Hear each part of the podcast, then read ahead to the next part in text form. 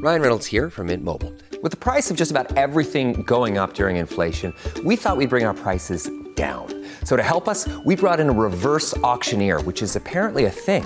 Mint Mobile Unlimited Premium Wireless. How to get 30, 30, how to get 30, how to get 20, 20, 20, how to get 20, 20, how to get 15, 15, 15, 15, just $15 a month? Sold! Give it a try at mintmobile.com/switch. $45 up front for 3 months plus taxes and fees. Promo rate for new customers for limited time. Unlimited more than 40 gigabytes per month. Slows full terms at mintmobile.com. If you're struggling to lose weight, you've probably heard about weight loss medications like Wegovy or Zepbound, and you might be wondering if they're right for you. Meet PlushCare, a leading telehealth provider with doctors who are there for you day and night to partner with you in your weight loss journey. If you qualify, they can safely prescribe you medication from the comfort of your own home. To get started, visit plushcare.com/weight loss. That's plushcare.com/weight loss. plushcare.com/weight loss. Dr. No Sleep. Hey guys, I want to give a shout out to Serendipity, Kate, and Timothy for recently becoming Dr. No Sleep patrons. You guys now have full access to my ad-free podcast episodes, along with all bonus episodes I've posted over the past year. If you'd like to receive access as well, go on over to my Patreon page at patreon.com/drnosleep to sign up. That's patreon.com/drnosleep. Now time for the story. As you can see, the place is in excellent condition. The real estate agent beamed, her pink heels clacking across the polished wooden floor. The prior occupant was a sweet old lady. No family or kids or pets to dirty up the place. I loved the old farmhouse right away, but I doubted my wife Beth would see it that way. We should have come at a different time of day. Lonely out here, isn't it? Beth looked at me with concern written across her face, and I could see why. The setting sun made our real estate agent's shadow look stretched and monstrous on the bare white walls. In the dying light, the trees around the property seemed black, skeletal, and endless. Although Beth had said that she was enthusiastic about our move, I think she was already secretly afraid of the countryside, its vast spaces, its helpless isolation, and maybe she had a point. It was a big step for us, but we had to get out of the city. After what happened at our daughter Kennedy's school, we didn't have a choice. Kennedy herself held my hand, looking around the place with wide, eager eyes. I think she liked the place too, but it was hard to know for sure. Kennedy had nonverbal autism, and her ability to communicate with us was limited to her facial expressions, gestures, and the exchanges of pictures or drawings. My wife ran her hand over the wooden banister leading upstairs. A lot of space, though, she muttered to herself. 4 bedrooms, 2 baths, an attic, and an unfinished basement, the real estate agent confirmed cheerfully. The 2-bedroom apartment where we currently lived was smaller than just half of the farmhouse's 2nd floor. I took another look out the window at the windswept farmland. No one around to hear a man's screams out here, I thought, and shivered. The sound of my wife's voice brought me back to reality. I think we'd like to make an offer. Beth smiled at me. Kennedy jumped up and down excitedly, then began pulling my fingers to bring me upstairs. She wanted to pick out her new bedroom. At every step in the process, I expected, maybe even hoped, that something would go wrong, trapping us in our uncomfortable but familiar city lifestyle. Yet somehow my family and everything we owned arrived safe and sound to our new home. Our scanty possessions looked like toys in the high-ceilinged rooms. Soon I was so busy with furniture shopping, school shopping, and handling the relocation paperwork that I forgot all about the strange premonition I'd felt when I first set foot in the farmhouse. For a while, at least. 2 weeks in, there was a knock on our door. A pudgy man about my age in a baseball cap and overalls stood on our front porch, wiping sweat from his brow. Corbin Lydell. He held out his hand the moment he saw me. I'm your tenant farmer. Guess they went all over that with the lease, huh? I nodded.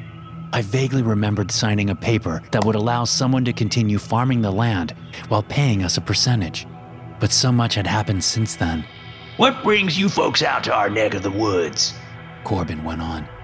I had a sudden flashback to the sight of Kennedy, bruised, bloodied, eyes wide with fear.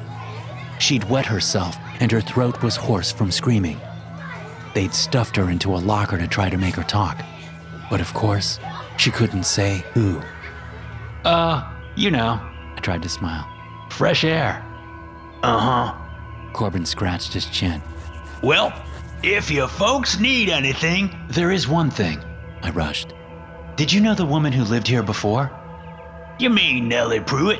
Sure, sweet old lady. Kept to herself. Bank repossessed the place after she disappeared. My jaw dropped. There was a search, of course, and a story in the local news. Most folks figured she ran out of money and moved out west with some relatives. But as far as I know, she didn't have any relatives. Maybe she broke a hip out there in the woods and the coyotes got to her. I seen you got a little girl. I'd keep her out of the woods if I was you. Corbin spat over the porch railing. Anyhow, I'll leave a check in the mailbox around the 1st of the month, same as I did for Miss Nellie. With that, Corbin tipped his hat and walked back to his truck. I didn't share what I'd learned with Beth and Kennedy. For one thing, I didn't want to upset them so soon after the big move. For another, I couldn't be sure that what Corbin had told me wasn't all talk. He might even have been just having a laugh at the expense of us city slickers. Doing my best to sound casual, I asked around at the post office, the gas station, and the bait shop in town. The only thing everyone was clear about, however, was that Miss Nellie had lived alone all her life, and that now she was gone, and that I'd do well to keep Kennedy far away from the forest. My daughter herself was loving her new environment. The kids at her school didn't seem to care at all that she didn't speak. They were just happy to see a new face in town. Her drawing abilities helped. Soon she was doing so many sketches for her friends that my wife told her to start taking commissions to help out with the bills. And Beth was only half kidding. As much as we were enjoying the country life, that was one thing I'd underestimated: the monthly cost of the big old place. When I got the first heating bill, the town theory that Miss Nellie had gone out west to avoid her creditors suddenly made a lot more sense. It was almost double what I expected. Of course, I reasoned, there were probably a lot of nooks and crannies for warmth to escape through. A lot of space between the basement, the two main floors, and the attic, which we'd barely even explored yet. Then there were the doors, which stuck and popped in their frames. They creaked open almost at random. The prior occupant, Miss Nellie, I reminded myself, had installed 3 sets of locks on each of the exterior doors, and the real estate agent had given us keys to 2 of them, but it didn't seem to help. When the sun set behind the foggy fields and turned the pine trees surrounding the farm to black and jagged fangs, I could understand why an old woman living alone out here might have wanted 3 sets of locks. Maybe it was my own insecurity about suddenly being so far from everything and everyone that made me notice Kennedy's strange new behavior before anyone else. I was laying awake one blustery night about 6 weeks after our move, listening to the wind rattle the rafters of the old house. To my nervous mind, it sounded like wild animals scratching at our double-bolted doors. Wild animals like the coyotes that ate Miss Nellie, I grimaced, and then got out of bed for a glass of water before my thoughts could get any more insane. On my way back from the kitchen, I heard creaking footsteps moving along the upstairs hallway. I charged up the stairs, as though I'd hoped to catch some intruder in the act. But I only found Kennedy. She was squatting by the floor vent, opening it and shutting it with a frown. "Are you all right, honey?" I asked. "Is it too cold for you?" With a shake of her head, my daughter ran back to bed. I looked inside the grate, wondering what she had seen in there, but there was only blackness. Falling asleep became a struggle after that. Every time I closed my eyes to sleep, I became aware of a whole set of groaning, scraping, and thumping sounds. Noises that seemed innocent enough during the day, but at night, they made me feel sure that some horrible thing from the woods had slunk into our home. Some awful, elongated creature with oily black fur and sharp fangs, crawling across the ceiling of my daughter's bedroom. I had to put a stop to it. Soon my insomnia made me irritable, and I knew that it was hurting my marriage. Beth and I started fighting over idiotic things, like who had left a door unlocked or who had finished off the leftovers in the fridge. It was affecting Kennedy, too.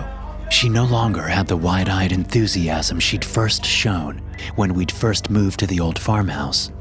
In fact, she was looking just as haggard and sleepless as I was. Although I'd never used a hammer for anything more complicated than hanging a picture frame, I set out on an earnest campaign of DIY home repair.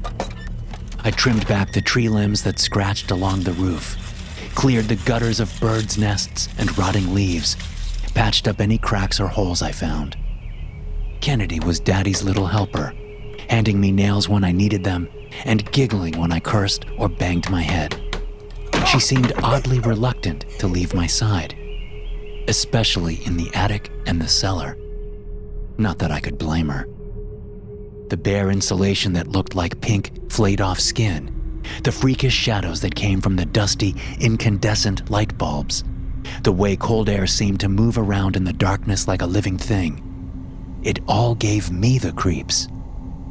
I slept better after my repairs. I had checked the house myself and confirmed that it was secure. What more did I want? Of course, whenever that question crossed my mind, I thought of Kennedy. I wanted Kennedy to talk. I wanted Kennedy to be happy. I wanted Kennedy to have a normal life.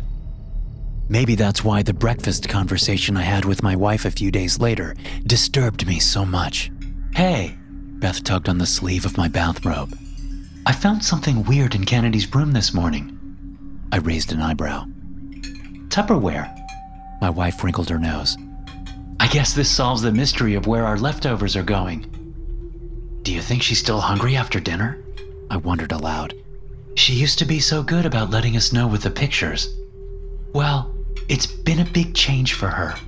I know she's happier at her new school, but still." My wife bit her lip, a telltale sign that she was pondering whether or not to tell me something. "Hey, you don't think she's developing, like, hoarder tendencies or anything like that, do you?" "Where did that come from all of a sudden?" I blinked. "It's just," Beth sighed, "I keep losing things. Silly things.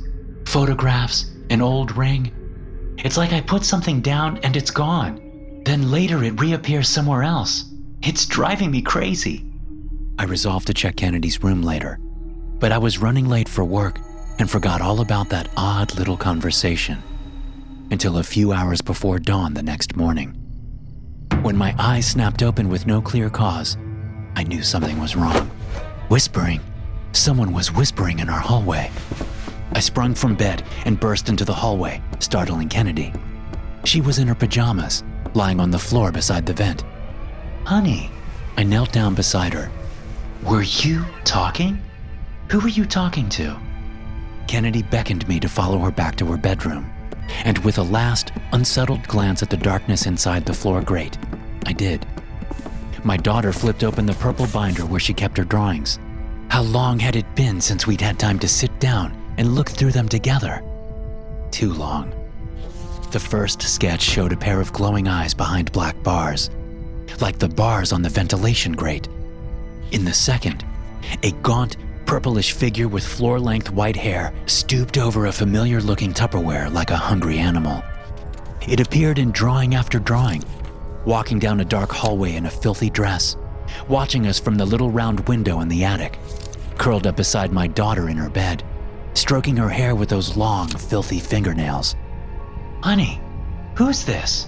Although I knew it was useless, I pointed to the horrible purplish figure, and Kennedy burst into tears. We scheduled an appointment with her old child psychiatrist the very next day. "Learning to speak via an imaginary friend is common," she assured us sweetly. "And after the trauma your daughter experienced, it's only to be expected that her artwork is a bit disturbing. I wouldn't discourage her. This could be the breakthrough we've been hoping for. And don't worry," she smiled, "there's no such thing as ghosts." I didn't feel very reassured as I drove my family back home, but a plan was forming in my mind. Beth would call it insane, and Kennedy would be frightened by it. I'd have to wait until they were both out of the house.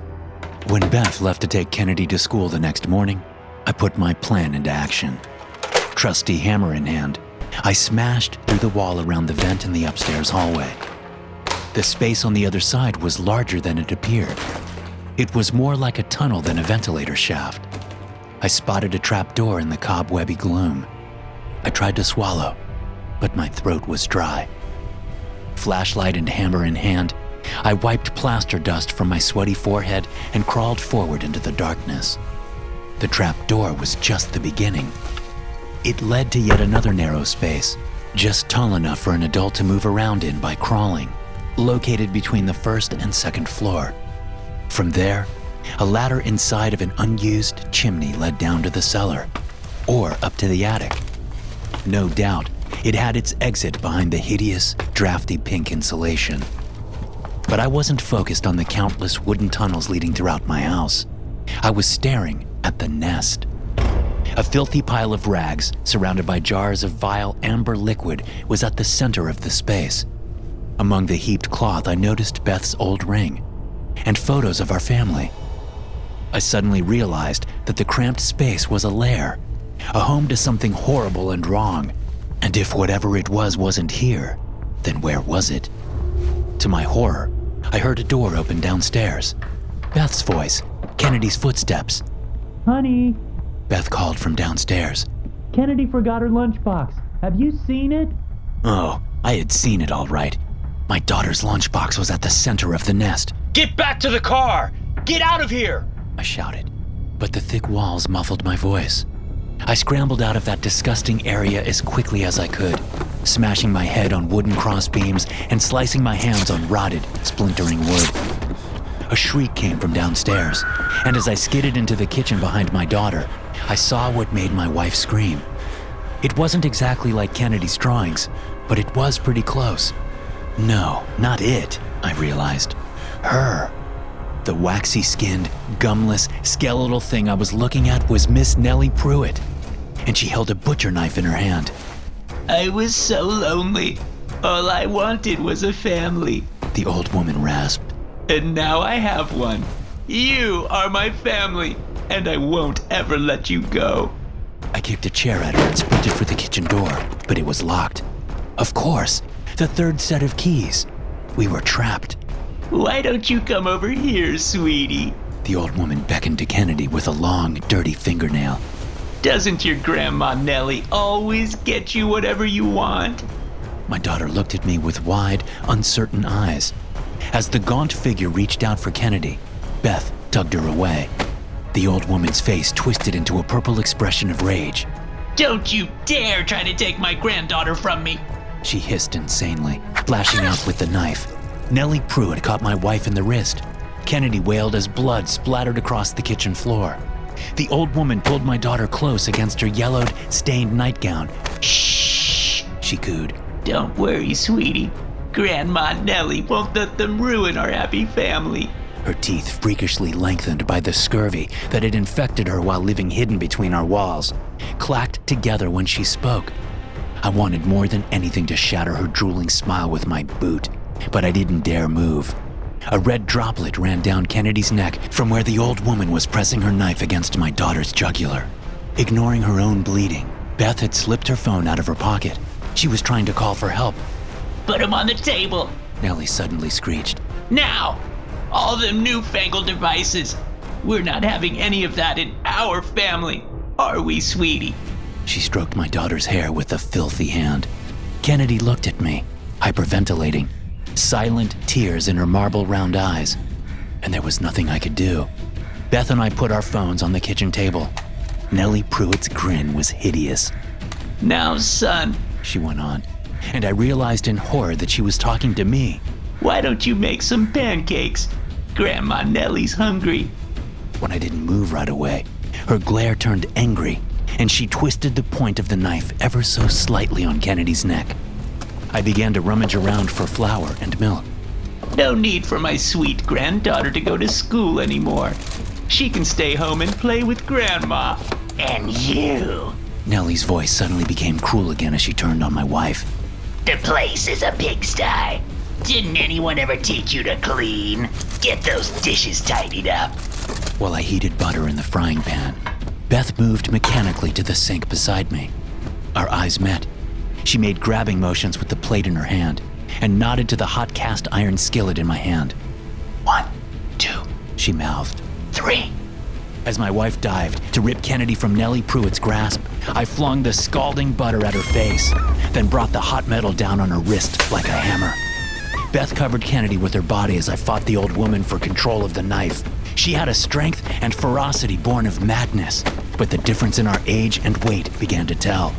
I struggled to cover my face as she gouged at me with her nails. Then I felt her teeth sink into my neck. My shove sent her sprawling backwards. Her skull hit the countertop with a sickening crack, and something fell from her neck when she collapsed. A dirty string from which 3 keys hung. I grabbed it and left her where she lay. My first priorities were my wife and child. Kennedy seemed to be in shock, and Beth was pale from loss of blood. I helped them to the car, barely bothering to look over my shoulder at the crumpled form on the kitchen floor. We were already barreling down the driveway in search of help when I smelt the smoke. Behind us, the old farmhouse was burning. We never discovered whether the fire was caused by the gas stove I'd left on, or whether it had been set on purpose by Nellie Pruitt herself.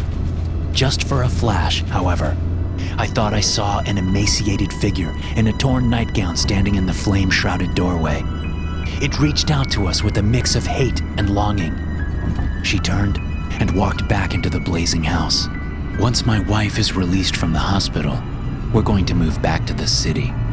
This time, however, we're going to make sure to inquire after the prior occupant of our new home and make sure that they've really left.